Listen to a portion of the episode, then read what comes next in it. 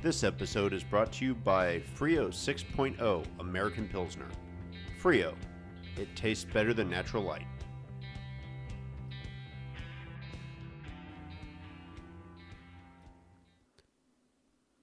This episode is brought to you by the National Suicide Prevention Hotline.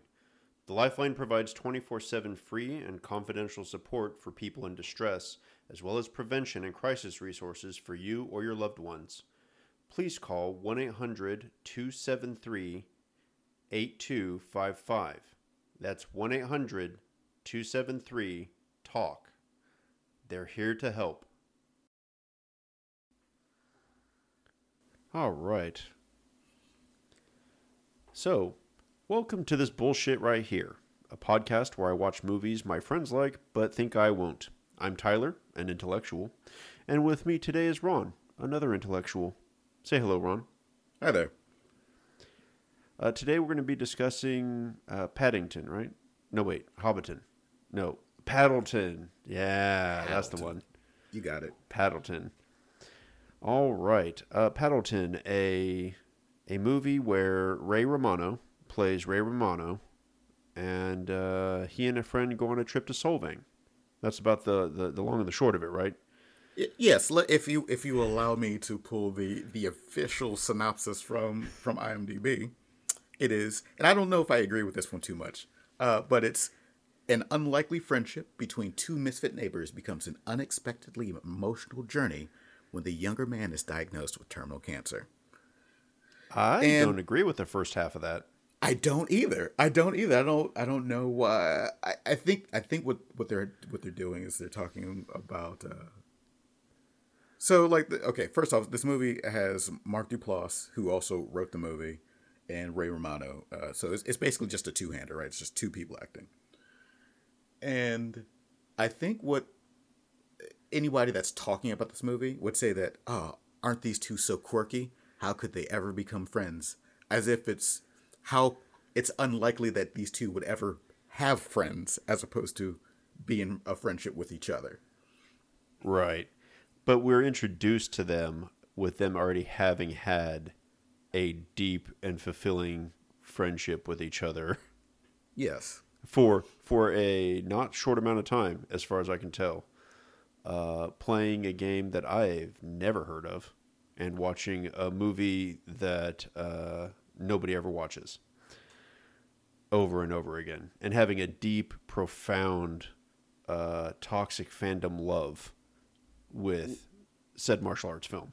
Yeah, and I would say that's the basis for like a lot of really good friendships is we play a game or we have an understanding, like we have a good time with each other in ways that barely have any rules. Like who could know? And we consume media and games and things like that we can talk about at like a PhD level. I feel that makes up most relationships. That's like, I'd say that like that's us with like, I say us, but like royally us, humanity, role-playing games and Xbox Live and everybody having a deep and abiding love for like the MCU and write so much fan fiction. Like that's what communities are based off of. I've never participated in any of those communities. I definitely do not talk about movies, not with friends. And definitely have not made lifelong friends by playing games with others. It's weird. Okay, so that's what we're doing today. We're just going to be Tyler doesn't consume. I don't have a television. Just I don't have a television. Pumping the brakes on all of that. Just all of it. I don't like podcasts. I think they're a fad that is going to blow over in about 6 months tops. Truthfully, you can't even imagine anybody listening to this. Like, listener, what are you doing? Change the channel. What are you doing here? Listen, all five of you need to go. And do something else. Go outside, play paddleball, visit Solvang, buy a sword. Okay, so anyway, for real, Solvang? Solvang, S-O-L-V as in Victor, A-N-G. Okay. Solvang, which I was extremely surprised to see Solvang in this film. Fun fact: I bought my very first sword in Solvang, and its name was Carlos V. It was right there on the sword. The sword's name was Carlos? It was Carlos V. So Carlos V. Yep. I sure wish I had a chance to meet Carlos the first through fourth. But yeah, this was Carlos V. And some people say it may have been named after somebody, but people don't name swords after themselves. Like, what kind of asshole would name their sword after themselves? Like, hi, I'm King Arthur, and this is my sword, Arthur. No, its name was Excalibur. So obviously the sword's name was Carlos V. I like that idea. It's like, hi, my name's King Arthur. This is my sword, Little King Arthur.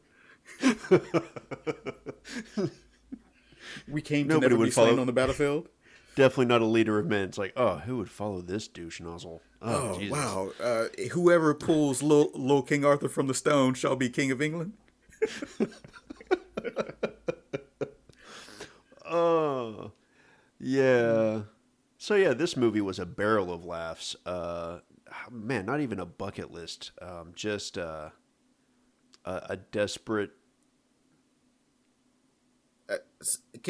We've talked about some other movies while avoiding some spoilers. Is that a thing that you want to continue? Do you want this to be a spoiler-free podcast? No, I hate it. So, spoiler, beware, there might be spoilers somewhere in this podcast for anything and everything. It could be the latest episode of WandaVision. It could be ruining the end of Citizen Kane or the movie we're actually supposed to be talking about. Doesn't matter. Right. Uh-huh. It's going to be anywhere. I feel like with this movie and some of the other movies that we have coming up that you can't talk about them without spoiling it, or they occasionally, like, I think we did a good job with Burning, but also it's not a lot happening with Burning. Yeah, but like with this movie, three things happen. A couple of friends discovers that one of them has cancer, and this is where the spoiler kicks in. Is that, and one of the friends, content warning for anybody that's sensitive to topics of like suicide, whatever. But that's what this movie really covers. Is two friends grappling with where their relationship goes or is going when one of them has made the decision to end their life rather than go through their last stage of cancer. Yeah, and the nearest pharmacy that will fill that is Solvang, California, home of Carlos V. And you say, like, you talk about this being like a barrel of laughs. I do think this movie is a barrel of laughs. Like, this movie is a comedy. I wouldn't even call it like a dark comedy. It's just a comedy that has a dark premise. It's just Ray Romano and Mark Duplass being weirdos to each other for an hour, and then it gets sad. Like, it gets steadily more and more sad as the movie goes along. Oh, absolutely. But like it's not like 30 Rock or Modern Family style of laughs, but there are jokes built in here. Oh yeah, and it was all believable as far as that was concerned. Somebody suddenly being told, "Hey, you're gonna die real quick," like, please get your affairs in order because we don't know how quick it's gonna be. Somebody's going to try to find jokes for that. There are people that are going to try to find jokes just to cope. And also, life doesn't stop being funny in areas because of bad news. Words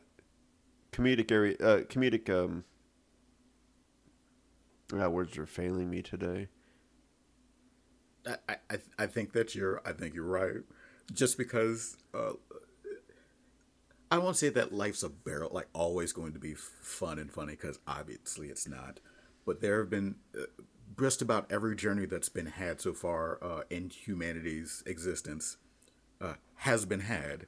And if you're going to take a leap or you're going to go down a particular path, chances are there's, I don't know, 45 people out of 100 that went down comedically. Or, you know, yeah. Not say comedically, but went down, not say enjoying the ride, but making jokes along the way. Yeah, like finding things, humor. Yeah, and funny things don't care if you're dying of cancer. They're going to happen anyway. Yeah. Because other people's lives are happening around you as well. So, yeah, just a real, a real interesting movie in tone. It was hard to read at the beginning, although the pitch was like, oh, this is how this is going to happen. Because as normal, I just watched the trailer, read nothing about it whatsoever, and then just jumped right in. It's like, I don't know, is this going to be like a 4-hour film? Because, you know, somebody could do that to everybody if they really hated the audience. So I'll go for the first thing I do like about this film. It was an hour and a half long. Oh, no. That's not a... No. I know. A plus. Unless you're about to say like, oh, it was paced very nicely. I didn't feel that hour and a half at all. It was over before it began. It was a great length for the film because I didn't think they rushed it. And I thought they told a complete story. And that story was done in an hour and a half. And so I liked the movement on it. They stuck around when they needed to. They moved on to others when they needed to. But there, you know, on a 6-hour road trip, there is going to be chunks of that road trip that you don't need to be there because it's that there's nothing going on. Not even anything to set the mood. It's just driving to Solvang without talking. And I will say a fair amount of countryside on the way to Solvang, you know, if you take a 5-mile stretch, looks like a lot of other 5-mile stretches. So there's only so much sightseeing you can do for it. But yeah, I actually thought, and I'm not going to use it very often this way, in a very positive way, it was an hour and a half long. It did it in a nice amount of time. If they had tried to stretch it to 2.5 hours with the same story, I just don't know if there was anything there. I think there would have been nothing there and it would have been fading out. Similar to, I think it was Burning, where it was too long at bits. So I was fading back out and then, okay, I'm back in. And then I'm back. And then I'm back in. Okay. This one, I was never out. I was never out of this story. Yeah. So that's the first one. All right, what's the second one? I think this might be the first thing I've actually been okay with Ray Romano being in. So we watched this with a group. And one of our friends, Noam, said, oh, look, it's Ray Romano playing Ray Romano again. And I have contrarian lead poisoning. So, he said the thing, I'm like, no, there's obviously something that Ray Romano has been in that wasn't Ray Romano. And I looked up his IMDb, which is actually surprisingly large. But I'm going through all the movies that I've seen him in, and he's Ray Romano in that one too. Also Ray Romano in that one as well. Okay, yeah, I guess he is Ray Romano, which is, I think, is a little bit different than saying like Tom Cruise only plays Tom Cruise in movies, or like Denzel Washington only plays Denzel Washington. It's like the character that is Ray Romano is also the person Ray Romano. So right. There's no separation. So he shows up and like the themes coming out of his mouth might be different. Like the tenor of what he's saying is, whether he's a good guy or a bad guy might be different, but he is always Ray Romano. Have you watched an episode of Everybody Loves Raymond? Then you know what he's doing here. Yeah. You'll know exactly how he's going to pitch everything that comes out of his mouth. I will say, as far as flavors of Ray Romano go, this was even more insufferably socially awkward Ray Romano. But still, yeah, Ray Romano, but... I think he did a great job. I think he did a great job. At the character that he was doing, yeah. The character itself was just insufferably socially awkward. And he did it very well. So the next thing, I really enjoyed... other people interacting with those two, confusing them for being a romantic couple, and not really letting go of that at all for anybody involved, whether it was the front desk lady, or the pharmacist, or themselves when talking with each other, realizing how deep a relationship goes.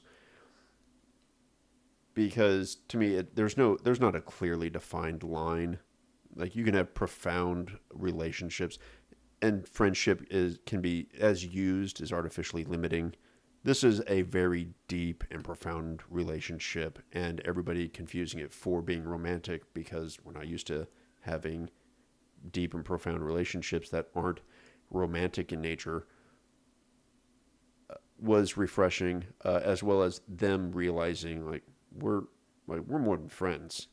Like, whatever this is, like, we're more than friends. Like, it's love here. It's like, you can love your friends, but there's a lot of artificial boundaries that we put that are melting, but they're still around. But I enjoyed the way they played with it, because it was obviously two people who did not realize those boundaries are really artificial and melting, and how close they really were. Just coming to terms with the words that defined relationship.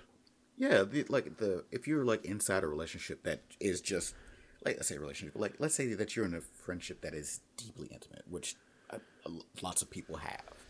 I don't think that a lot of people can look at their relationships, their friendships, from the outside's perspective to see that they are deeper, or that they would be accepted as deeper than how they actually feel. Like, because the show is basically, or say the movie, Mark Duplass's character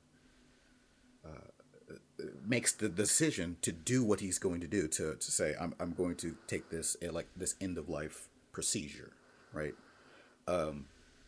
While his friend is there, and his friend is like, I hate it, but I mean, what else is there to do? Which is to me, that is a deeply intimate interaction, right? Telling somebody like, yes, I'm going to kill myself, and for these reasons. And your friend being there to listen, to have like a say in it, to be like, to affect you and be affected by it, is like, that's wild. Like, so I don't fault anybody that runs into and is like, so you two are a couple, because they might as well be, like, right? If effectively they're not a romantic, they're a couple. Yeah, if they're not a romantic couple, then we have a grown version of Bert and Ernie. I like to define it as: would your relationship interfere with having, trying to make a romantic relationship with somebody else? Like, that's kind of my litmus test on like. It's a real deep relate. Like, like you said, they might as well be. It's like, they might as well be a couple, because they will, that friendship will absolutely ruin other friendships or interfere with other friendships, because it's that deep. Yeah, I enjoyed that, and I thought it was done very well. And I mean, everybody. We talk about Ray Romano acting like Ray Romano, but it was not in a bad way, and everybody was acting exactly as they needed to push this movie through. I enjoyed everybody on screen. I didn't have any problems with anybody on screen for it. So the writing, the acting, and directing, like, it all did very well for like doing its job of presenting the story. All right, so you have no criticisms or nitpicks that you'd like to throw at this? Well, before I throw out my nitpick and criticism, I would also like to say it was filmed in Southern California, and actually in Solvang for part of it. So shout out to Southern California. And I honestly never expected to see Solvang in a movie. I'm not sure they even said the name Solvang. I just recognized parts of it and realized, like, is this Solvang? Because that town is fairly unique in look, like in its Europe, its faux European look from everywhere else I've been around my hometown. So that I was like, hey, Solvang, and allowed me to tell the story of Carlos V. I deeply want to be, so before you get to that, I deeply wanted to add in our big old work file of movies, I deeply wanted to add another category of question to the questions that I ask. Is like, is this a California movie? Is this a good Cali movie? Yeah, we are going to have to add that on there because a surprising number of movies end up being in Southern California, where I'm at. Not where you would expect it to, but where I'm at or where I've been. Yeah, but that more on that later. There will be other movies that we could talk about that later. So my nitpick is it is just wildly medically inaccurate. And the very end of the film, I just could not stand how the drug worked. No, I'm just kidding. I didn't care. However, the crowd... Okay, I was about to say, like, you can't just show people exactly how to do it. Come on. Come on. However, our crowd of medical professionals and medical professional adjacent individuals that were watching this with us immediately could not stand how quickly the magical death chemical worked for this assisted suicide. So I had to bring it up and I had to try and represent it. But no, I don't share that opinion. I could care less. No, I couldn't care less. My apologies, everybody, for misusing couldn't care less. Language is an organism. It changes. It grows. It's fine. You could care less. You couldn't care less. Who could care? I might care, more or less. Yeah. Man, I don't have anything bad to say about this film. I really don't. I don't see... just a straight up assisted suicide topic brought up in a film. Like, assisted suicide happens in films.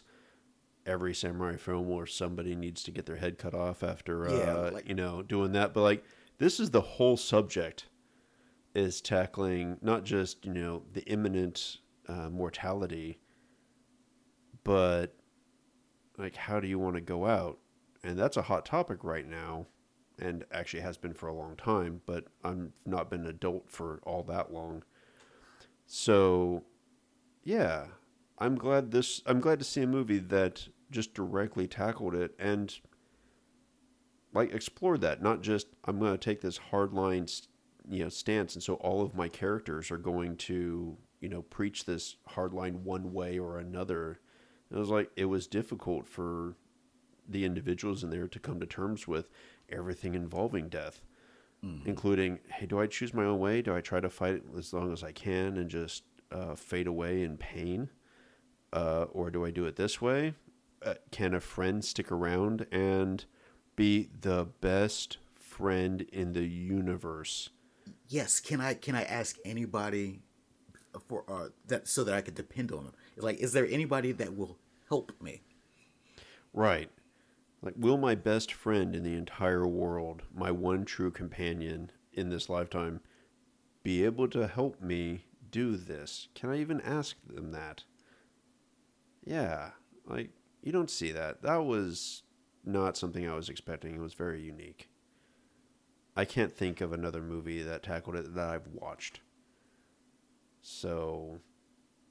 yeah, I can't think of something that other than, the gross medical inaccuracy.